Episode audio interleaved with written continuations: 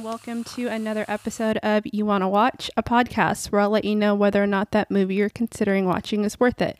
My name is Gabby, and wow, it has been quite some time since I recorded an episode for this.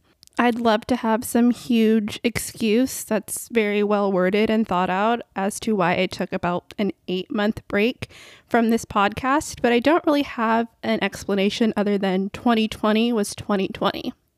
Obviously, last year, um, with everything that happened, lots of things in Hollywood, um, in the entertainment industry, were postponed and pushed back and canceled altogether. So it was kind of hard to know what was even going to come out in 2020 and also to know how you were going to be able to watch those movies because lots of things were going straight to streaming or they were doing video on demand where you would have to pay $20 to rent a movie for all of two days, which I think is pretty ridiculous, especially considering um, I was paying like $20 for my Regal Unlimited subscription and I could go to any Regal theater um, as many times as I want to see movies in theaters, which was perfect. I really hope that comes back when we can go back to movie theaters because I miss them so much. But yes, all of that to say, I wasn't as interested in talking about movies throughout last year, especially around June when I fully stopped recording any episodes for You Want to Watch. Um, I think in June, I only watched even like seven movies total, and I think only two of those were new movies. So I didn't have much to talk about. I didn't have much to say, but here I am. I'm back. I hope that anybody who is still listening to this podcast and who still cares about what I have to say is glad that I'm back. But I mean, I guess I'm making this regardless. So here we go.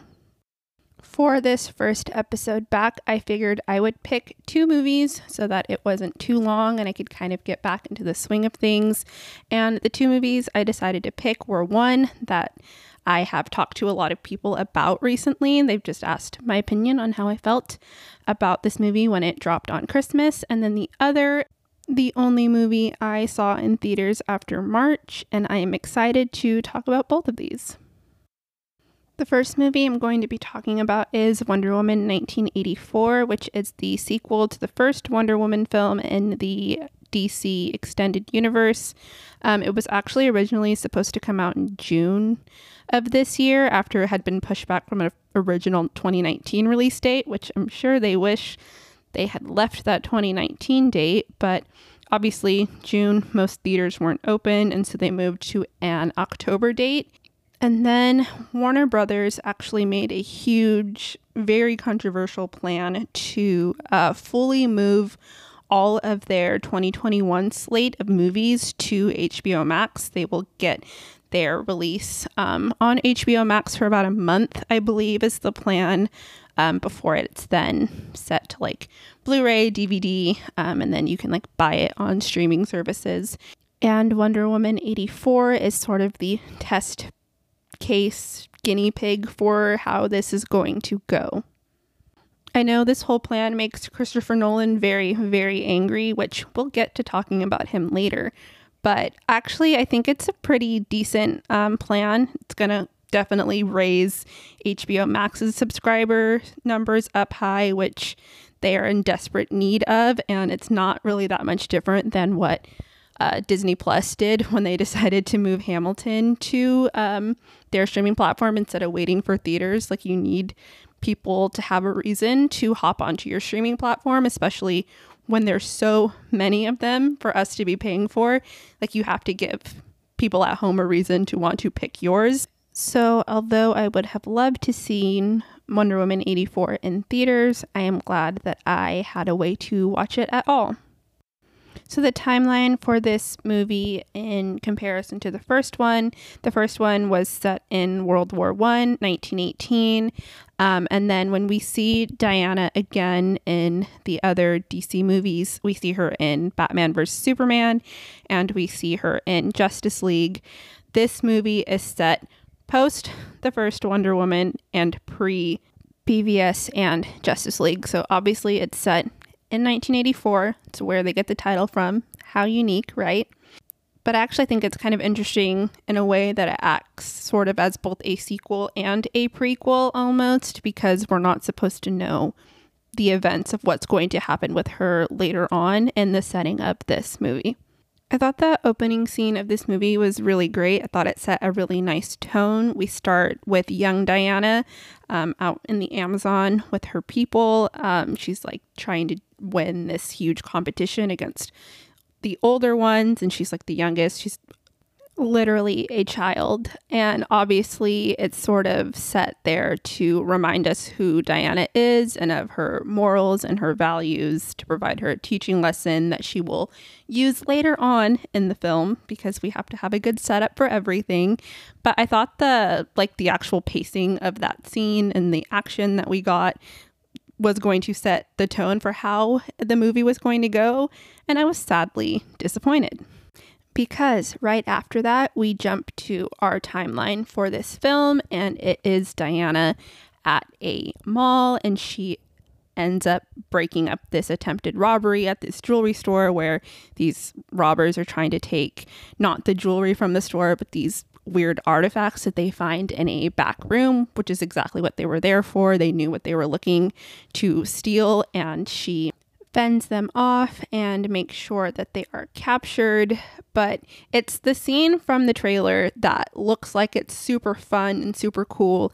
And it's just not as fun as I was expecting. I didn't even think that it like looked completely finished from a CGI standpoint, and I just didn't think that the dialogue in the scenes, especially the part where she makes a point to say that she doesn't like guns, which girl same, but also can we have a little bit better fight scene delivery of our lines? I don't know. I think maybe I was expecting a lot more because of how it was framed in the trailer, but also seeing as it's our first time seeing Diana in this 80s setting, I thought that it should have set a better tone for the rest of the film.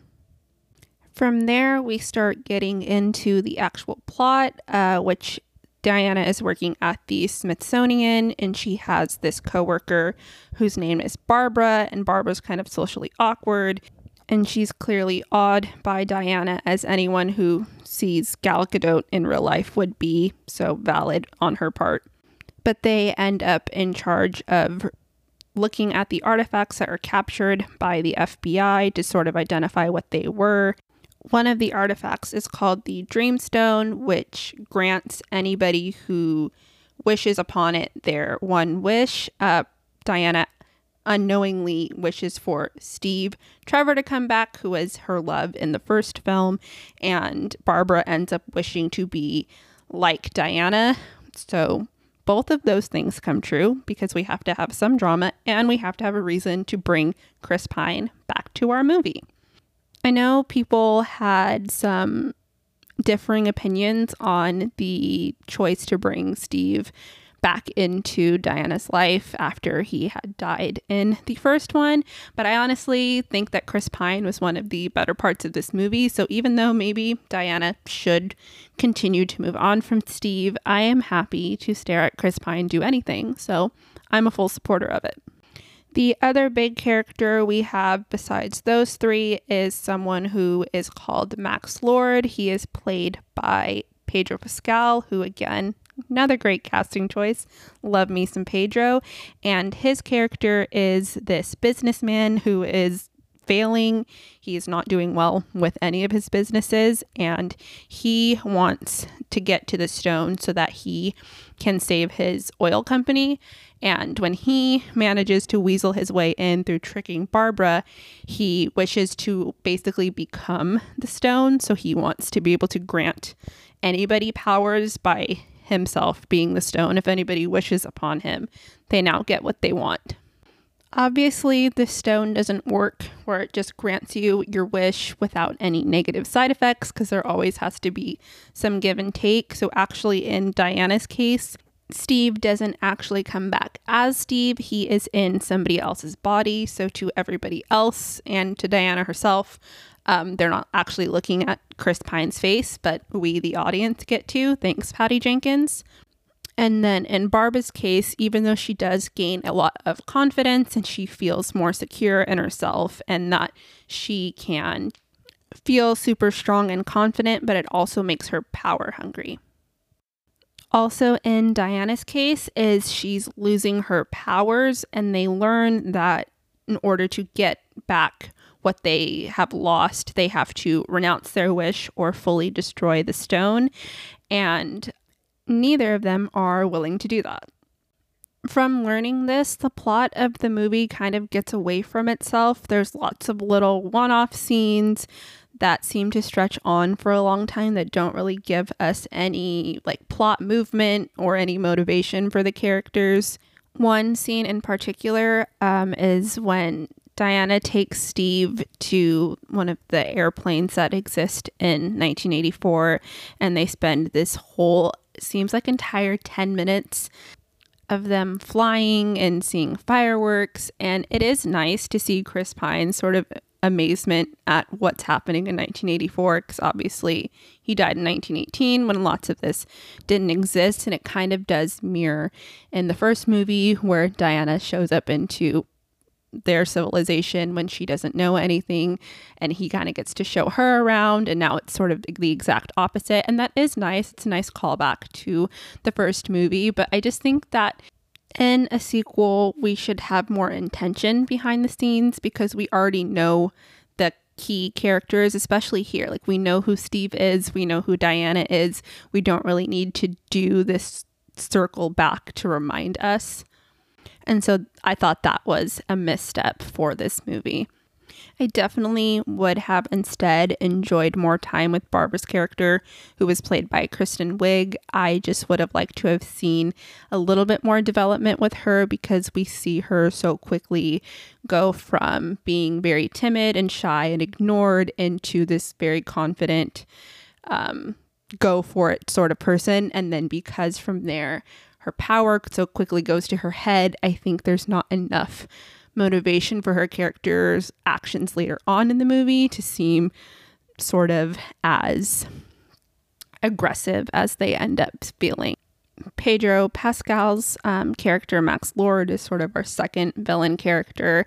And I do think we get enough time with him to know his motivations, to understand why he wants to have all of this power.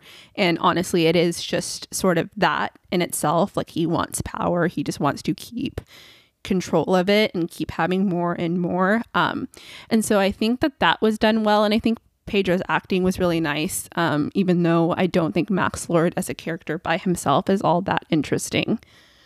Something that I just keep thinking about this movie, though, that really disappoints me is that every action scene was very boring to me. And Twitter likes to say that streaming ruins movies like this that we're not meant to be able to like pause and rewind and pay super close attention or immediately talk about a movie as it's happening the way you can kind of hop on Twitter as you're watching and complain about things.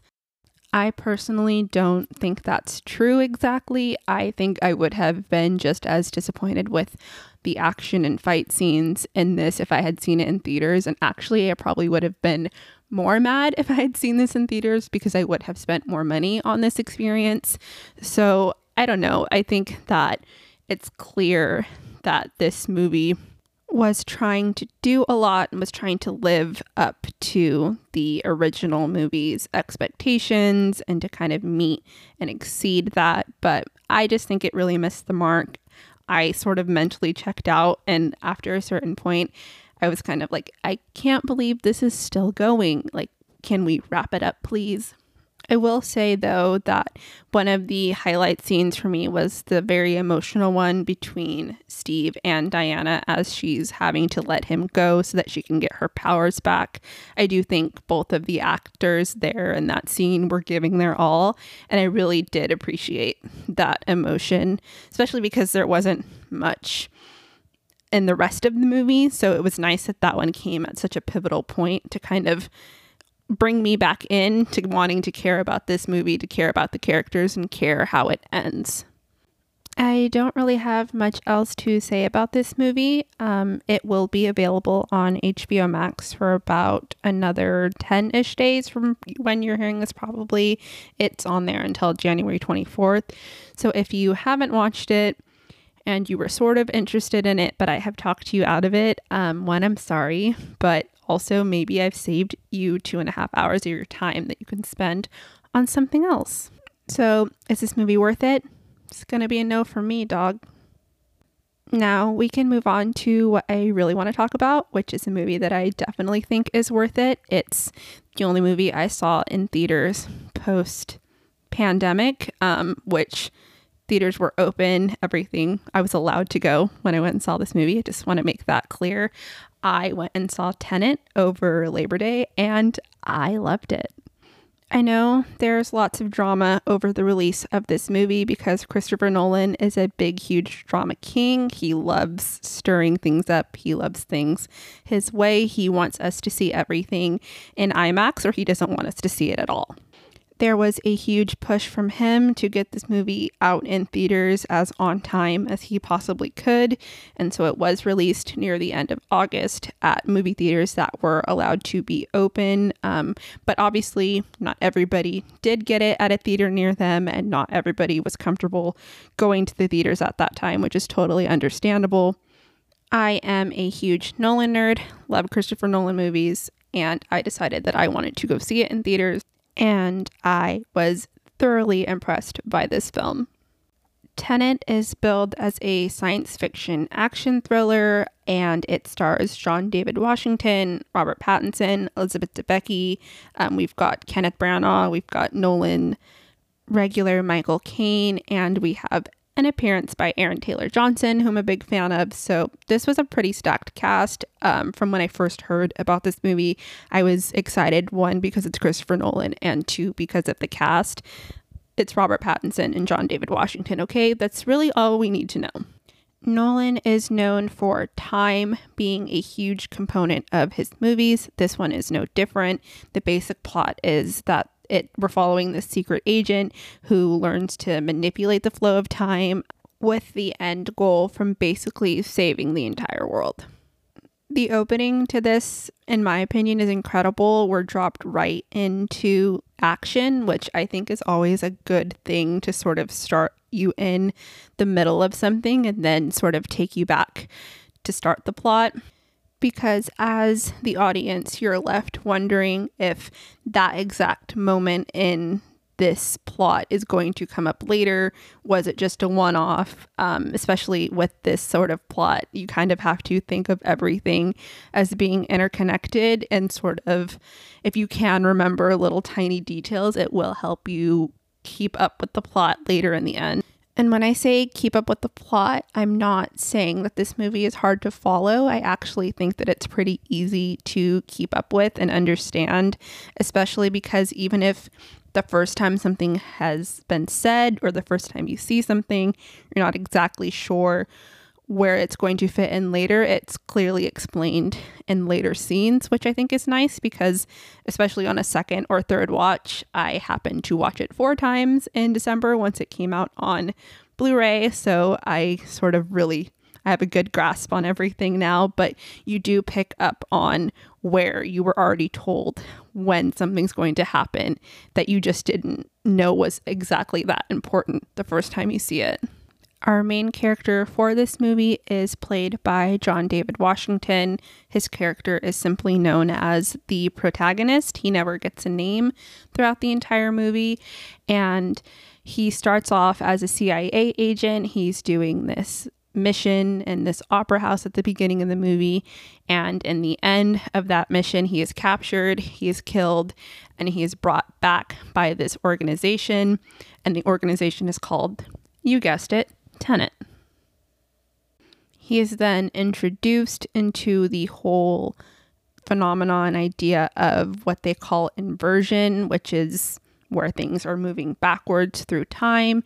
And he is then on a new mission to figure out who is creating these objects that are moving through time, who is the whole mastermind behind this idea, and how he can stop them from creating the end of the world. He obviously has to get some help along the way, which is where Robert Pattinson comes in with the character of Neil, and he gets him this introduction to this arms dealer. We get some more cool, interesting, actiony scenes where they literally propel themselves up onto the side of a building. Um, I think the term used in the film is bungee jumpable, which not a word, as John David Washington's character says, but it is fun to say.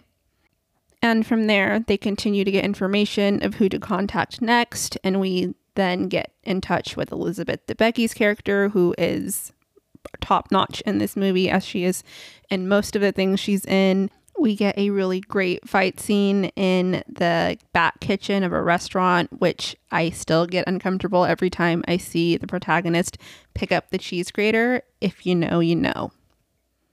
I don't want to give too much away of the plot of this movie because I do think it's nice to walk through it yourself and sort of pick up on different parts of the plot on multiple watches. Again, though, you can get the gist of the movie on your first watch. It's not that hard. But to point out some of the highlights of this movie that I really enjoyed, I enjoyed the characters' relationships between each other. I thought that Neil and the protagonist relationship was nice, especially when you learn more about them as the film comes to its conclusion. And I also thought that the protagonist um, interest in keeping Elizabeth Debicki's character Kat safe and sound and keeping her as much out of her husband's path that he could in this mission to save the world was really nice um, because usually that sort of interaction only comes when there's a romance with the general idea there being that they want to save the world so that they can have the love of their life, which is not the take that Tenet takes. Um, it's not a romantic relationship that he feels for Kat, but he does want to protect her and her son in saving the world, which I I thought was really nice. There's definitely a lot of cool fight scenes and action scenes, especially the one that we get to see twice, and we get to see it both forwards and backwards, for lack of a better term. Um, you get to see both points of view from how that fight goes down.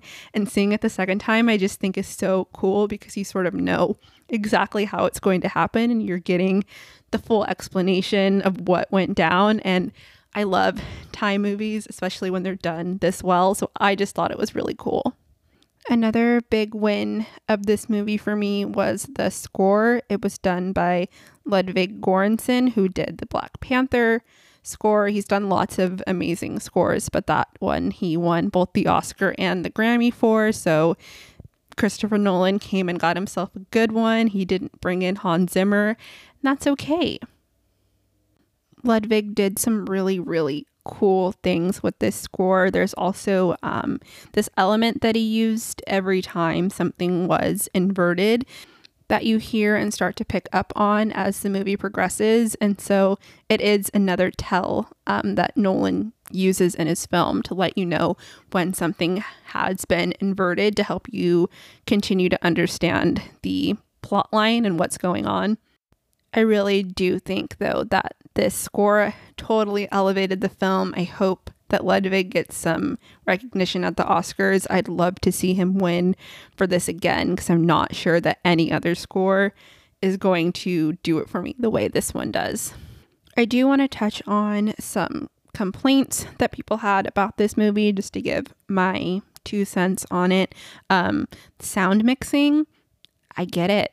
I totally understand it is hard to understand what the characters are saying in some parts of this film, especially the areas where their characters are wearing masks. Honestly, it kind of does go over my head in some parts. But something I did notice on my multiple re-watches is that sometimes it's not totally important to the plot what they're saying because especially in the beginning there's a scene where they are trying to pull this hostage out and they're talking. And i just think it's funny that I, what i realized is everything they're saying is just exactly what then unfolds in the right next scene. So even if you didn't understand word for word what they're saying what they're verbally saying you're going to understand it when you see the next scenes. And so i don't know i understand it i totally think it's a valid complaint to have. And I don't really know if this is a Nolan thing because I think it's something that comes up in lots of action films these days. So I don't really have a solution for it. I don't know if it totally is a stylistic choice, but that is something to consider. Hopefully, if you know that going in, you can have that at the top of your mind that it will be sort of hard to understand the characters in some scenes. And then hopefully knowing that and knowing that it's totally not a detriment to the entire plot will help you look past it.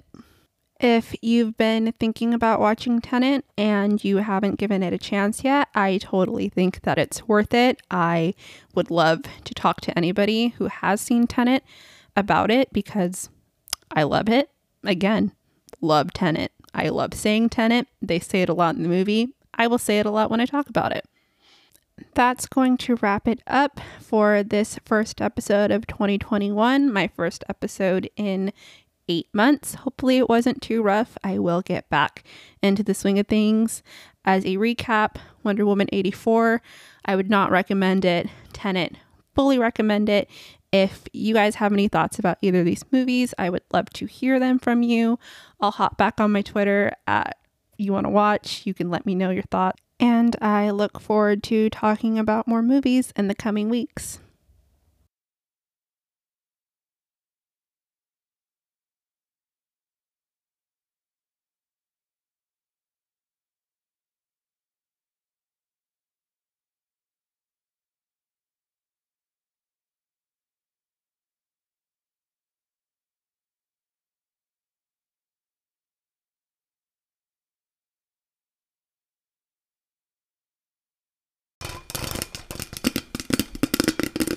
Thanks so much for listening to this episode of You Wanna Watch. You can find me on Apple Podcast and Spotify, as well as on Twitter at YWWPod and Instagram at You Wanna Watch.